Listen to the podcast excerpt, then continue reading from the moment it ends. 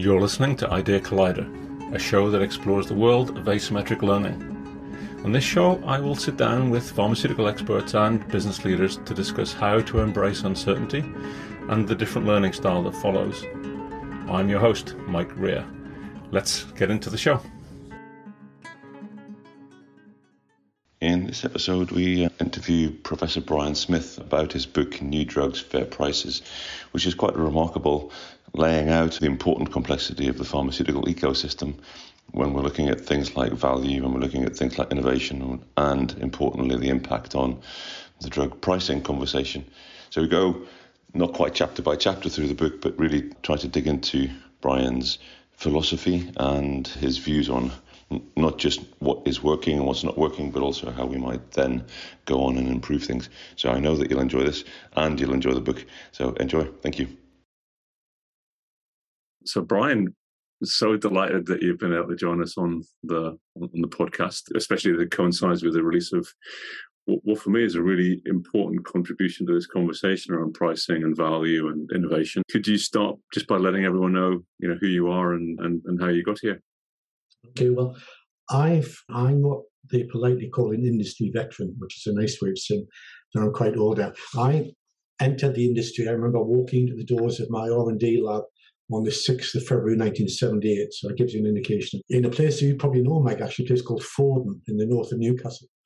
I worked in as a former R&D chemist for five years, and then I worked in the industry from and medtech in, in commercial roles for another 15 years.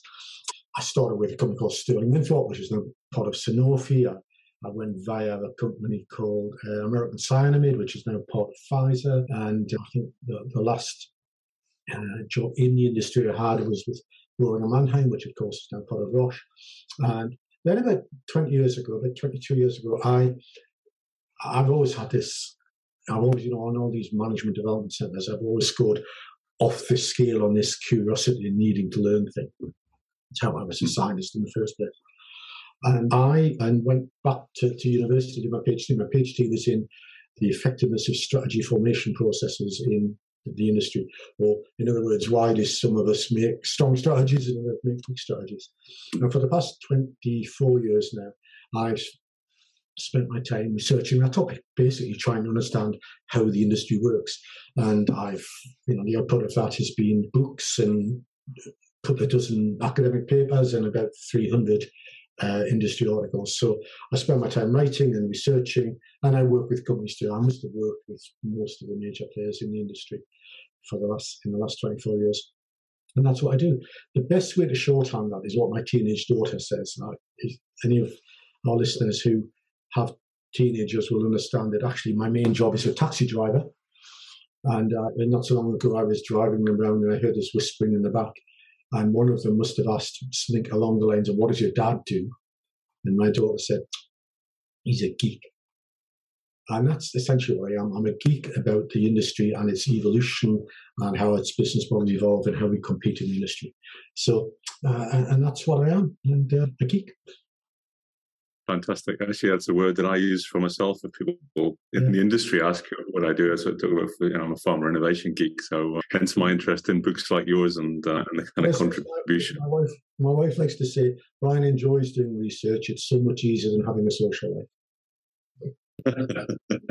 Excellent. Well, I, I actually, I, that probably differentiates you and me because uh, you, have got a massive ability to do research in a way. I, I find the outputs of what you and uh, the folks in my team do are, genuinely fascinating. So, I'm a, I'm not a very good I'm not very good at being a geek, but I am very interested in it. And, and certainly, you know, this latest book, you know, I, I, was an evolutionary geneticist, biologist, you know, a long time ago. So I've always enjoyed your kind of view of ecosystems and evolution and uh, selection pressures and so forth. So do you want to sort of give us a hint of what you aimed at in this book and and probably as importantly for listeners, because we've had Peter Kolchinsky on on this podcast, and we've had John LaMattina very recently on the podcast talking about their books, which I think are similar in similar attempts than yours. Uh, could you tell us, you know, what the aim of this book was and how yours sits next to theirs? Well, well both, you know, Peter and John, his, his both I respect enormously, but then both contributed to me. They were both among mm. the 80 people that I interviewed for this book. Mm. Although as I've come to it, I think I, have taken a, a different approach and a rather wider approach. I, I tell I think one way to describe it is that this book is motivated by fear. You know, there's there's a couple I know who are, you know, and like who've been married for many, many decades and and like all couples have always bickered, you know, like we do, but who increasingly have in the last few years that this bickering has got out of hand and become really quite negative and, and destructive. And I'm worried that they're going to split up. And that couple or the industry and our society, in particular US society, because the US is the epicenter of supply and demand in pharmaceutical innovation. This book's motivated by the fear that that social contract that the industry is built on, you know, society says uh, will enable pharmaceutical innovation with temporary monopolies and funding basic research and educating people and all of that stuff. And the industry in return promises to deliver these drugs that society needs. And I'm worried that that social contract will break down. And I know that both, one of the things that Peter and John and I all have in common is, is a recognition of that tension that that social contract is fraying. So as, as I explained to someone recently, in a sense, this book is a bit of an attempt to be kind of relationship counselor, where I'm trying to get the two sides to understand each other better. Because if they broke up, if that social contract frayed, if either side walked away from it or, you know, reduced their commitment to it, that would be a tragedy for everybody concerned. I mean, you know, there isn't anybody anywhere that doesn't or is, doesn't directly or indirectly or need pharmaceutical innovation or is going to need it. It's been a very successful marriage for the past few decades, and I don't want it to end. So that's what motivated the book. I think perhaps the difference between where Peter and John and I come at it and where I come at it, I'm this, this, you know, it's this strange academic beast, and you know, academics have to have a, they have to have an underlying perspective. Okay, and and you know, as you know from my, my previous books, my, my particular work is, is, is evolutionary theory. Essentially, that's an aspect of complexity theory. So I look at pharmaceutical innovation and say, look at all of these entities involved, you know, everything from academic researchers to the NIH, to patient groups, to the US Patent Office, to the to FDA. These are all creatures that are interacting and adapting to each other. And to an academic, that is a complex adaptive system which means, therefore, that the, the, the critical implication of that is that the drugs we get and the prices that we pay for them, emergent properties of complex adaptive systems. Like that seems obvious, but of course, the dominant metaphor that we use in the industry is pharmaceutical innovation as a machine. You know, when hmm. you hear people talk about we ought to control prices, so you hear people about saying we need to have free prices in order to encourage innovation, they're effectively thinking of pharmaceutical innovation as a kind of machine where there's a big lever that you pull, and that yep. lever says yep. either um, you know you pull this lever this way, you get more innovation. You pull it this way, you get lower prices, and and that that is a very poor metaphor. That's not how the industry works. It's much much. Most people listening to this will know it's much much more complex than that. You need a different way of looking at it. Complexity theory gives you that. I draw the comparison with the apothecary's garden. You know, in in times gone by, when the business model of the pharmaceutical industry was the apothecary, okay, mm. the apothecary usually had a garden at the back of his shop. Mm. And he managed it for the optimum yield of the op- optimal herbs at the, at the optimal cost. Actually, I say he, it was usually his wife who managed it. It's an interesting weapon. And I'm looking at this from the point of view of if this is a complex adaptive system, how do we manage it so mm. that we get both innovation and affordability. Because if we don't get both of those, the social contract will break down. Yeah. And that yeah. would be a, a, disaster. Yeah, and I, and I love that thing. I mean, in a way, your analogy with the marriage was was wonderful because it, it's almost like the, as the debate's polarized, people just started shouting insults at each other rather than trying to understand each other it's interesting. a couple of people I've been engaged and talked to, and I, I won't name them to, to spare their embarrassment, but they've got really stroppy with me. They're really unhappy with me, and and it, it, reminds me because they're at either side of the debate. Yeah. yeah. And it reminds me of, of nothing so much as being a marriage counsellor, and the two the, the couple, you know, each of them is, is, trying to get me to say they are right and the other one's wrong. Mm-hmm. And, I'm, you know, it, that's you know, you're you're both right to some extent, you're both wrong to some extent. But if you want to make this work, you have to understand each other. And that's yeah. that's really where I'm coming at from coming yeah. from in this book. Yeah. And then so so take you through the book now. It was sort of interesting you know rabbit holes that we could go down but in the interest of time so i mean you know first of all, there's that, you know, how important the question is this? And, you know, I think you've just given a hint of, you know, this is a problem that everyone wants to solve. We might have different approaches to doing it, but your, you, you know, the, your introduction of let's be careful if you're going to tweak an ecosystem that you're not going to do it harm at the same time. So could you give a sort of hint of, of, of why, you know, that starting point? Well, you know, we see that, you know, if we, if we stick with the, the ecosystem the parallels with natural ecosystems are saying.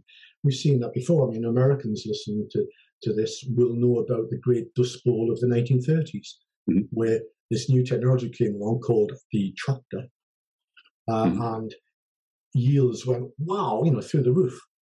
And in the process, they destroyed all the root system, and a few years later, you had the Dust Bowl. Mm-hmm. We had the example of the, the, the Grand Banks fishery off the, the coast of Canada as well. And it's quite imaginable that that would happen. I mean, it's not so long ago that we had HR3 going through Congress in this idea that, well, we, we'll just import reference pricing from Europe, which, you know, please, you know, don't misunderstand me. That's not to say that there isn't some value in, in negotiating and managing prices, but importing your HTA from an entirely different healthcare environment just is not a sensible thing to do. You know, and, and the same way works works the other way too. You know, we here we have a, a system where know, what's something like eight thousand recognized diseases, and only about well less than ten percent of them have any sort of management or cure. So you know, let's not kid ourselves the ecosystem could work a lot better than it, it does. Um, um, I'm worried about ecosystem class, but I'm also worried, like the apothecary or concerned, like the apothecary, about how we optimize the yield of it. So we yeah. get the best value out of it. Yeah. And although we use things like, you know, new FDA approvals and so on as a, as a sort of proxy measure of the productivity of the system, they're not very good measures. Mm-hmm. What we want is as much value for society as possible out of it.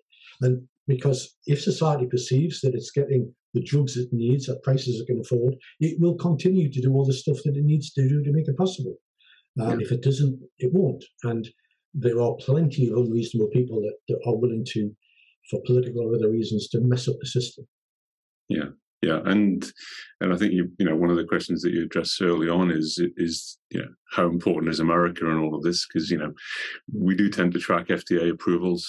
I think just pulled out this morning and prep for this. I mean, you know, 22, we do have a problem anyway. We've only got yeah. so 28 this year so far versus 42 at this point last year. And, you know, there's, there's a possibility of a very poor outturn for for, for, for this year, which you know has got, has got reasons. But you also point to you know the US hasn't always been the dominant force in our industry. You know that it was Germany and other things you know happened to to, to change that. So it, it, it's it's it's an ecosystem that's that is where it is, but it's not necessarily perfect. I focus on the book on on on the importance of the USS, partly for, for two reasons. Partly because of its huge disproportionate influence on pharmaceutical innovation, but also because if you're going to do any sort of rigorous academic study, you you need to focus the research. You can't research everything, and any study that tried to study both the US and anywhere else in the world would be far too wide. The US is such an outlier in the way it behaves because, of course, we're not just talking about what happens in academic labs and in biotechs and in pharma R&D. We're also talking about the insurance system and the PBM system and, and all of the stuff associated with that because that's all that is all part of the pharmaceutical innovation ecosystem. Hmm. Yeah, and you, and as you point out, there's a declared interest from China and others in entering the entering yeah. the game. And, and that's one of the reasons we have to be careful about how we manage the ecosystem, of course, because the, the pharmaceutical industry is a jewel in the crown of the US economy, and not as, and to a lesser extent in, in Europe too. And we could very easily damage it, which is not to say we should disproportionately protect it and society should suffer because of that. But mm. we could very easily damage it. And, and there are many countries, not just China, who would just love to have the dominance that the US has in pharmaceuticals. Yeah, yeah. So uh, one place where I found myself nodding as as hard as I could was, you know, you define innovation the same way that we do, right? In our innovation index, which is, you know, did did you get to market and did anyone write prescriptions for it? You know, did did they want it when it got there? Could you start with just some depth on, you know, why your definition of terms was really important all the way through? Well, you know, I'm. Very early on in my academic research career. I remember I was, I was introduced this quote by Voltaire. If you wish to converse with me first define your term. He was actually making a play on words. He was he was actually saying two things. First of all, we have to define what we're talking about, but he was also saying if you want to talk with me, you'll have to pay. so that's a little play on words he was doing. Yes, I define innovation. You know, innovation is only innovation if it's valuable in the eyes of the recipient. Mm-hmm. But also, innovation is is multidimensional. Okay, there is high risk innovation, there is relatively low risk innovation. There is innovation which which is valuable to a small number of people to a large number of people. There is innovation which is discontinuous and takes small leaps. There's innovation which which is small and incremental. So, um, which is why, of course, a simple measure like you know new chemical entities registered or something is a pretty crude proxy. I mean, it's a, we can use it, but we shouldn't be fooled into this idea that all that matters is FDA approvals per, per year. That you, you know, in two parallel universes, you could have two FDAs, one of whom approved 100 drugs a year, the other one of whom, of whom approved 50, and the one that approved 50 could be adding more value to society easily. Yeah, yeah. Yeah, and you know, and we've seen that with some of the stuff we publish as well. I mean, some companies have been phenomenal at getting US approvals, but have had no sales yes. as a result of them. And some have had very few and done very well. So and, you know, there's no good But even, even sales, I think one of those where mm. my definition is slightly takes a slightly different perspective from your innovation mm. index is that it's you know sales are important and we're using them as a proxy to for societal value, value to society. But of course, it is only a proxy. You know, there are yeah. drugs which sell a lot, which don't necessarily offer that much value to society. You know, I'm thinking about yeah. you, know, you know drugs that treat frown lines, for example. Yes, yeah, yeah, yeah. And as you say, actually, there, there is no. Well, we don't do it. No one else is really tracking that value to society because clearly there's a lot of value left on the table for studies that people aren't doing or drugs we're not developing as well. Think of um, all the conditions for which there is no cure or not, not even any kind of management. You know, I'm I'm sitting here nursing my osteoarthritic knees, thinking, you know, do something, industry, you know, and, and there are lots of other yeah. conditions too. Yeah, yeah, and yeah, and and that commercial challenge remains a challenge for all of it. I remember sitting 25 years ago looking at someone with a disease modifier for osteoarthritis that clearly could never see the light of day because you would never know that you were benefiting, right? So, mm. you know, so people would be reluctant to pay and, and, and so forth. And maybe that could be a useful way of saying look, that pull from the kind of commercial, you know, if, if everyone's interested in dollars and, and mm. whether that's whether we're getting too many of them or too few, I guess that pull describes some of the selection pressure for the, you know, you use the, the kind of metaphor of habitats a lot on the way through. So, mm. do you want to, you know, tell us, you know, as you go through the sort of discovery habitat and the. I'll do that, but first of all, let me very quickly pick up one thing you said there about you know profitability and sales. Remember, the selection pressure on the industry is not sales or even profit. It's mm-hmm. it's not even return on investment. It is risk adjusted return on investment. That's what matters, you know, and, yeah. and, and that's particularly important in our industry where the risks are so complex and so large. So to, to go back to my to, to answer your question about habitats, the, the first thing that I discovered in the in the, the in the research for this is that there are all of these entities that are constantly interacting, okay, but they don't interact. Uh, everybody interacting with everybody in the same to the same degree. They cluster, and they cluster into habitats. And in the book, I talk about seven habitats: the discovery habitat, the innovation habitat, the coalition habitat, value habitat, pricing, patient habitat, and so on, and competition habitat. And the reason that's important is that all ecosystems are, are have have habitats or made up of habitats, but an ecosystem doesn't work unless each of its habitats work. They all have to work, and they, essentially each habitat has to contribute something to it to the ecosystem, and each, each habitat has it makes a different contribution. And if uh, and so, so I, I, having you know, thought of it that way. So, okay, well, what do these habitats, these having uncovered the seven habitats, and, and come to this conclusion about they need to contribute. What do they need to contribute to the ecosystem in order for us to have a sustainable, affordable supply of new medicines? Mm. So we you know, so we do have innovation, but we can't afford it, and it's you know economically and, and scientifically sustainable. And so then I looked at each of these habitats uh, and in the course of the interviews, I essentially asked the questions: So, what does it need to contribute? That that need to contribute to the ecosystem, so that ultimately we get this, we get what we want. And mm. let me think of an example. So, for example, the discovery habitat, quite obviously, um, uh, you know, academic researchers, the NIH, some philanthropists, and they, the job of that habitat is to contribute new knowledge into the ecosystem. But not just any old new knowledge. That new knowledge has to be of a, a decent quality, quantity and it has, has to have certain qualities, such as its relevance to societal needs and importantly, its predictivity. That is, you know, um, you might have read Christopher Austin's work when you headed up NCATS for NIH. It has to be uh, has a high degree of being translated through into into innovation. Mm. And frankly, it's not very good at doing that. Mm-hmm. When yeah. when you talk to the the innovators who take that knowledge and try and turn it into drugs, they talk about having to duplicate work and these huge amounts of you know the valley of death as it comes from academia into in, in, into innovation industry, and our industry doesn't do that very well. So the, the discovery habitat doesn't do that very well. Take an example. I could go through you know, well, if you want me to go through other habitats and talk about what they should contribute and what they should and, and how they feel doing. But that's essentially the premise of the book that if you look at these seven habitats, you can understand what they need to contribute, what they're failing to contribute, and then that leads to what we need to do to fix the system. Yeah.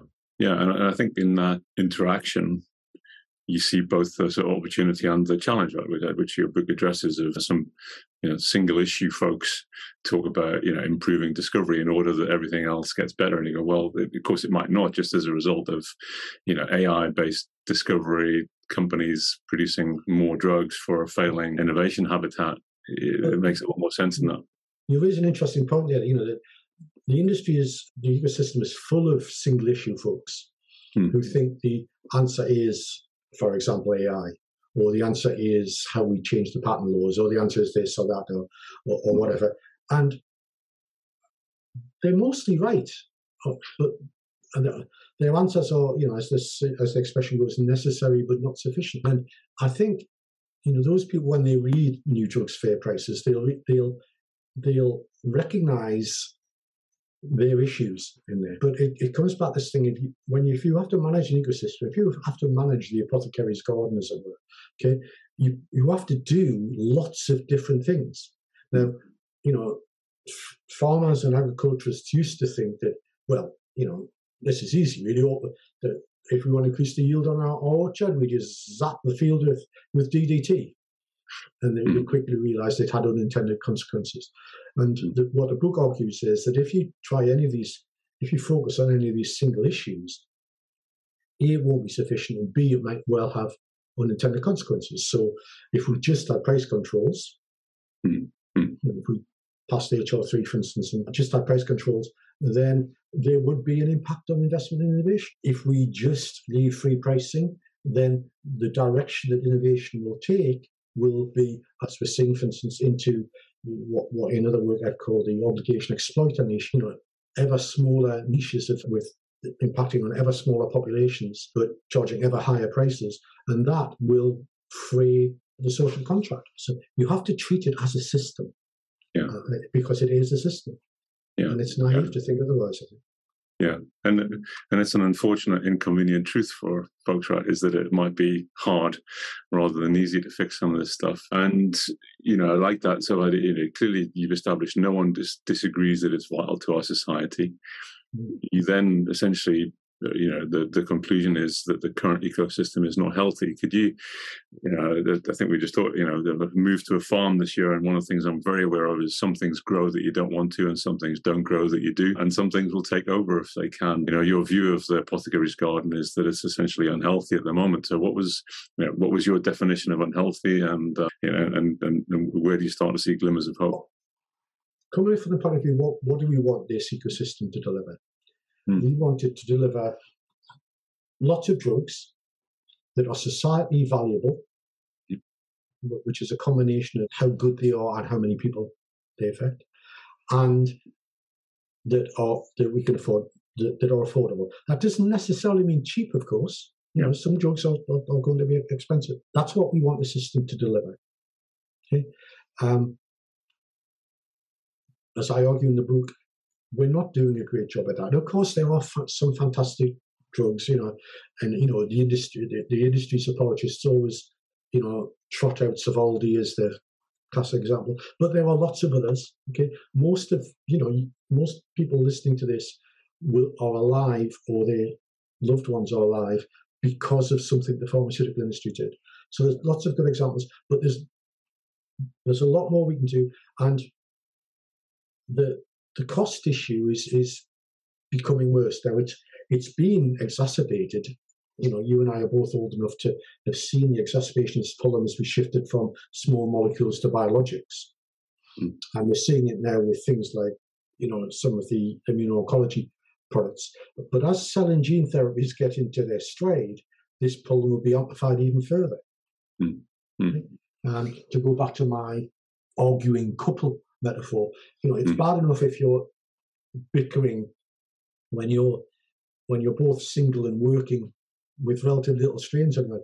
When you start having kids and the money gets tight and those sorts of things, then mm. you know the, the, the tensions yeah. become worse. Yeah. And so, someone's just gone and bought a Porsche. Yeah, uh... that's right, exactly. So we need to think about how we manage the system so it, it'll give us those things. Otherwise, it, so it gives the drugs we want, it at uh, prices we can afford, and and sustainably. When when I say sustainably, of course, that's a another way of saying so that the industry can make a reasonable return on risk-adjusted return on investment. Because if it doesn't, those same people that say how much they love the life sciences industry now will just pick up their money and go invest it somewhere else.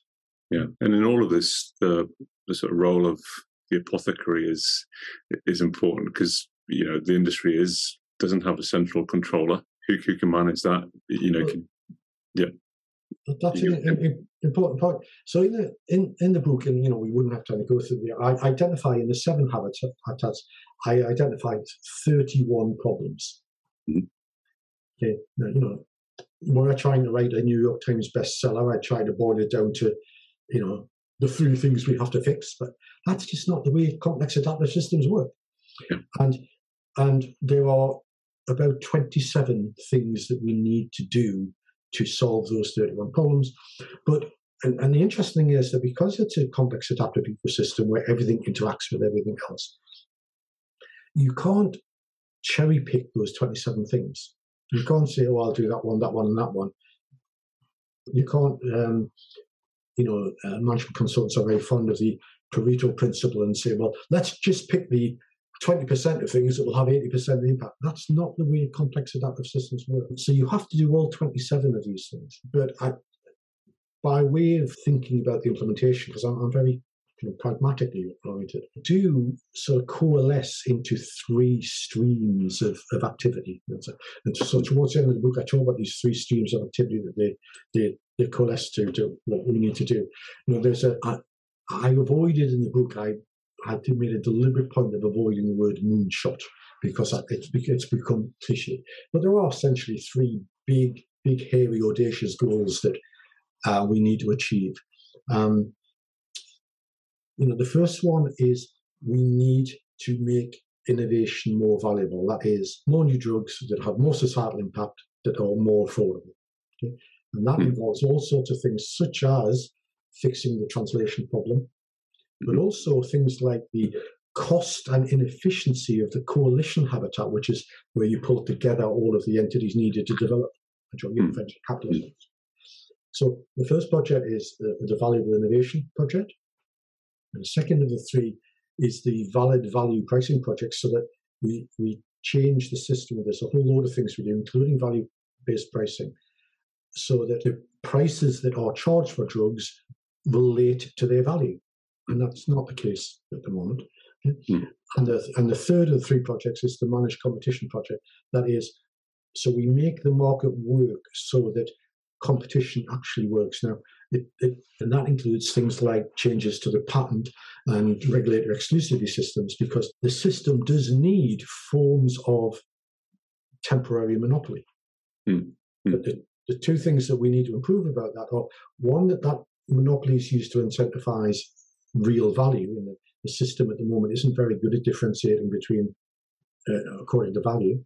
Mm. And the second is that we need to make we need to make it more more predictable and less gameable.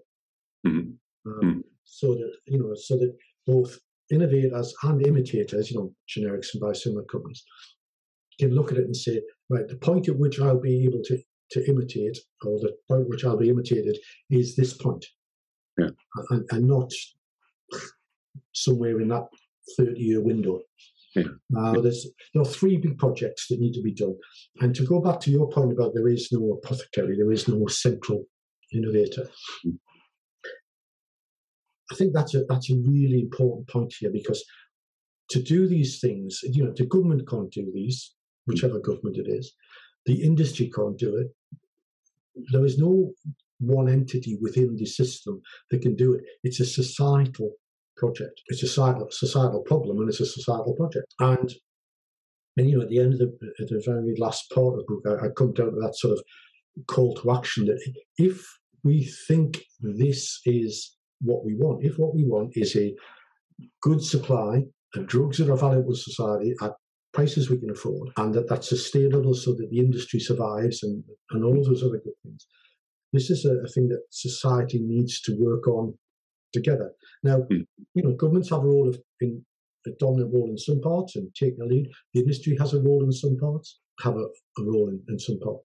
But we have to do these three things. Otherwise, we risk the the marriage falling apart. We risk the social contract failing. Yeah, yeah, and it's I thought it was you know really interesting to continue to bring that kind of ecosystem thinking. It, it, I was looking at the story of the Great Barrier Reef a mm. couple of weeks ago, mm. and you know that was predicted to have died about five years ago, mm.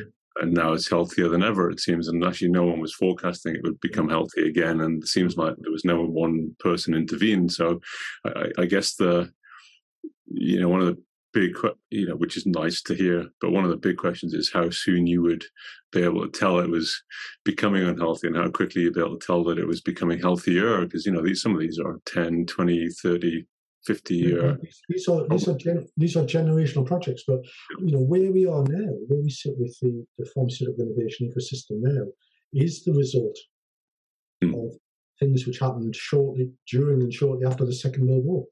Mm. And, and, and lots of consequential things afterwards, things like the thalidomide disaster and regulatory changes, and, and then the, the, the, the, the biotech revolutions and all of those things. But, you know, ecosystems don't change. Again, that comes back to this thing of let's get away from this um, mechanistic metaphor that you can somehow just mm. change a part of the machine and, and, things will, will change. You have to manage it as a complex adaptive ecosystem. And the first step to managing it is understanding it. And that's what I've tried to do, or at least make a contribution towards in the book. Um, yeah. I, you know, I you know I rate John and Peter's books, for example, highly. I enjoyed reading them.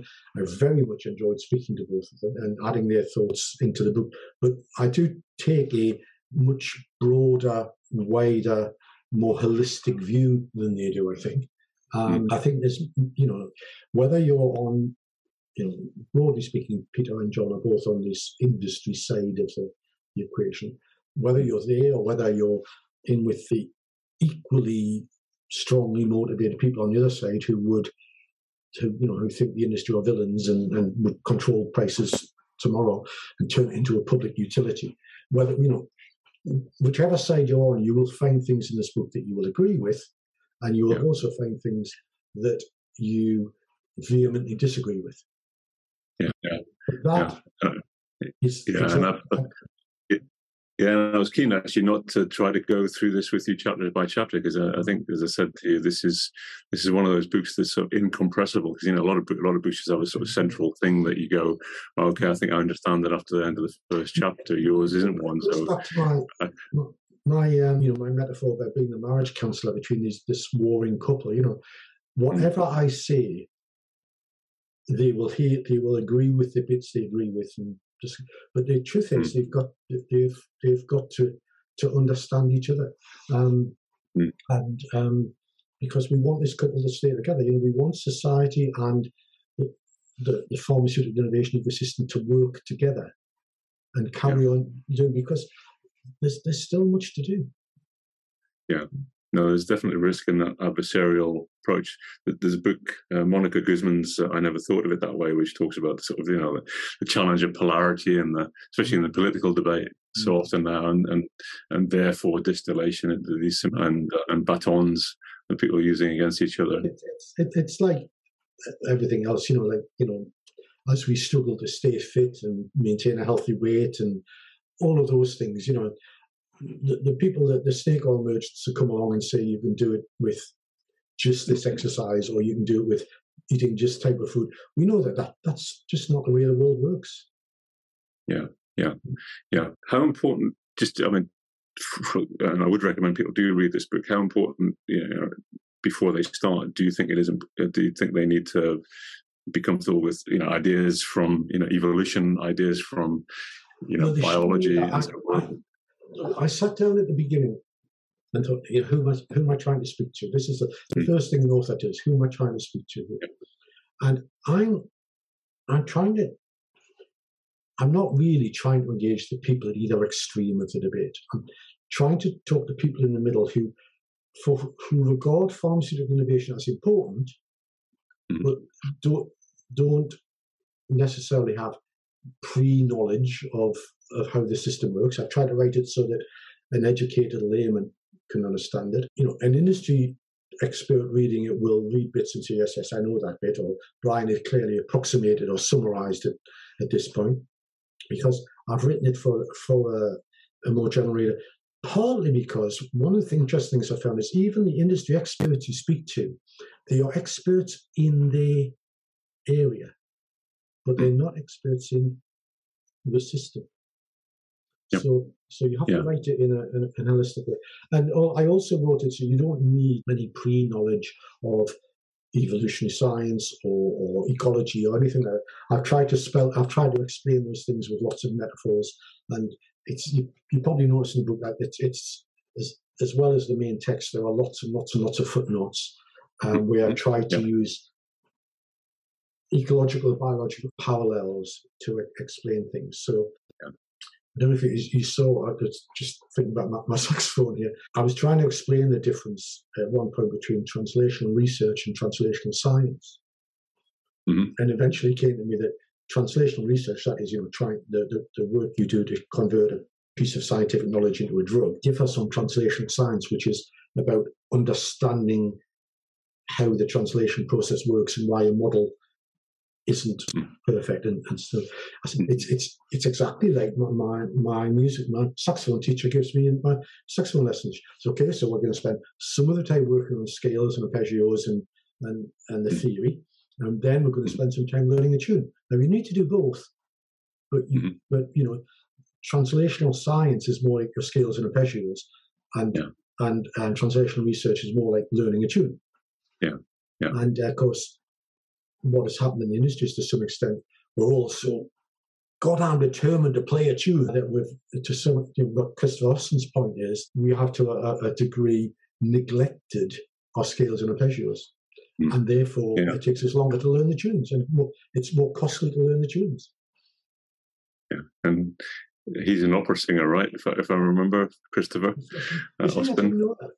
I don't know. Yeah, yeah. And I think uh, I think that's his uh, one of his claims to fame is that he's a, I think, I think he was a professional opera singer, so he definitely would understand that metaphor for sure. But yeah, no, I, I, I, think that's exactly right, and I think there, there are those folks that think that this is a technology problem or that this is somehow, a, as you say, a kind of machine or a mechanistic problem rather than a, uh, you know, rather than a human challenge uh, to, to, to get our heads around. Interesting. One of the inspirations for this book, I read, I read a book what we shortly before I wrote this one, and forgive me, I can't remember its name now. But it was about the difficult, the the drawbacks of metaphors. Now we all use mm-hmm. metaphors all the time; they're incredibly useful. But in one of the things this book says is that there have been episodes in history where drawbacks of where metaphors have held us back. Okay, and yeah. the classic example is flight. So for centuries we tried to fly by looking at birds and think, well, how do we build machines that flap their wings? And that just mm. doesn't put and if we'd have forgotten the bird metaphor and thought about it differently, we'd have learned to fly faster.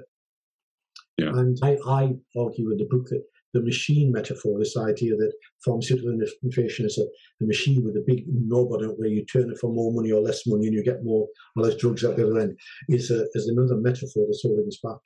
Um, and yeah. in fact, yeah. the, the ecosystem metaphor that I, well, ecosystem, using ecosystem this I'm not really using it as a metaphor.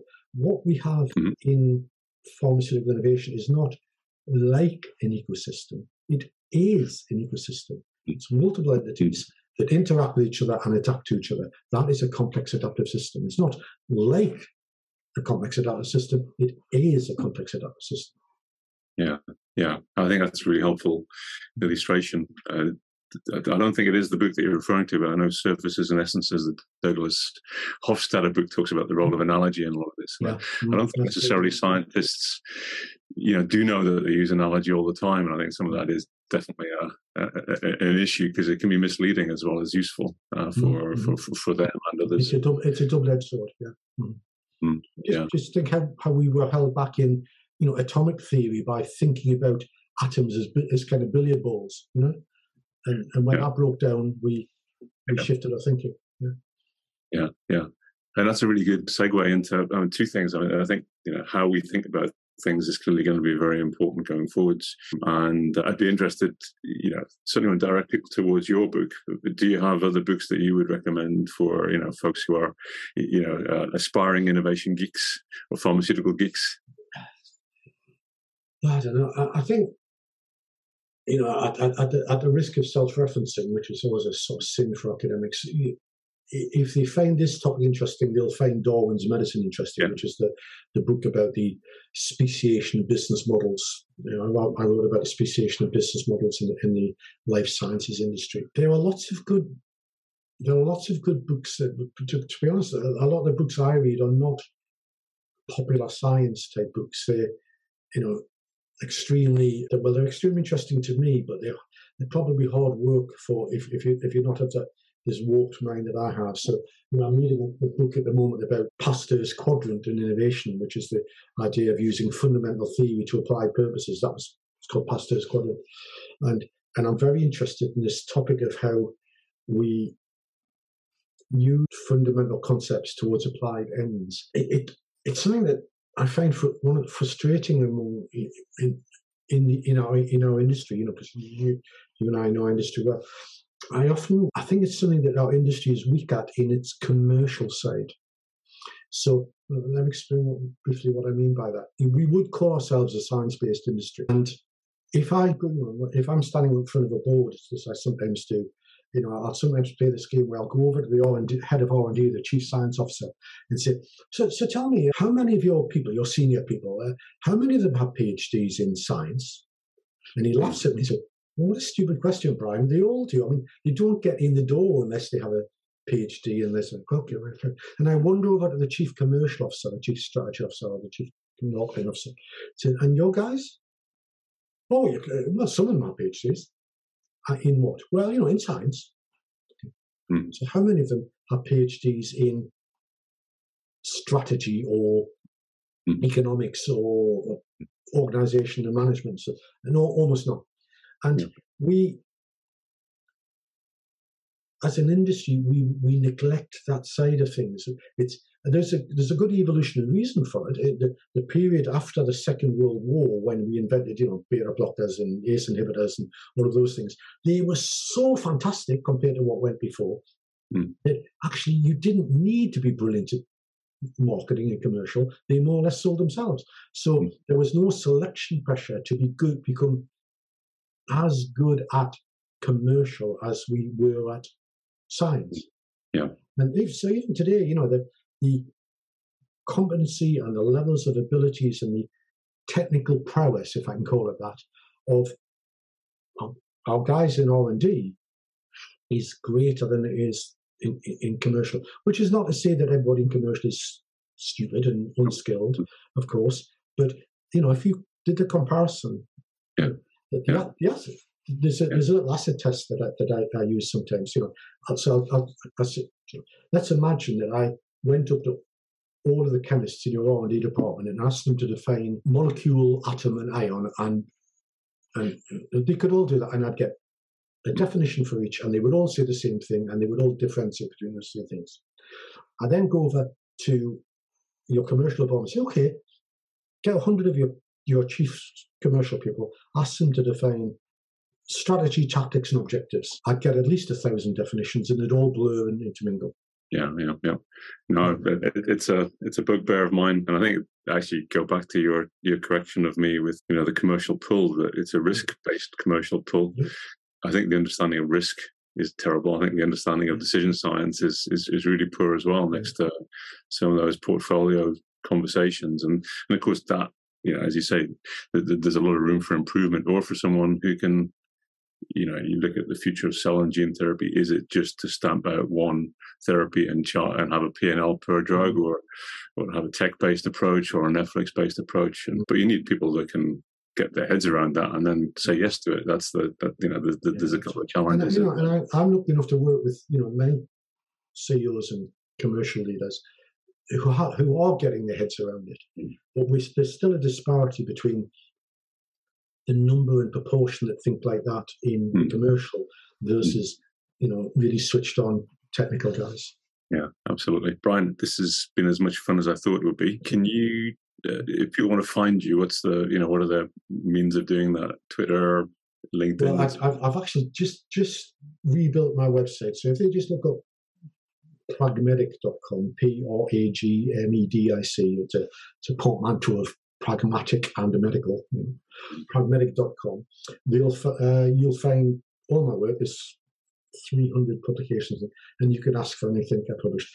As far as the books are concerned, anywhere you buy your books. I also do a podcast called Darwin's Medicine, and I have a YouTube channel, Professor Brian D. Smith. Depending on how you like to digest your information, then use that.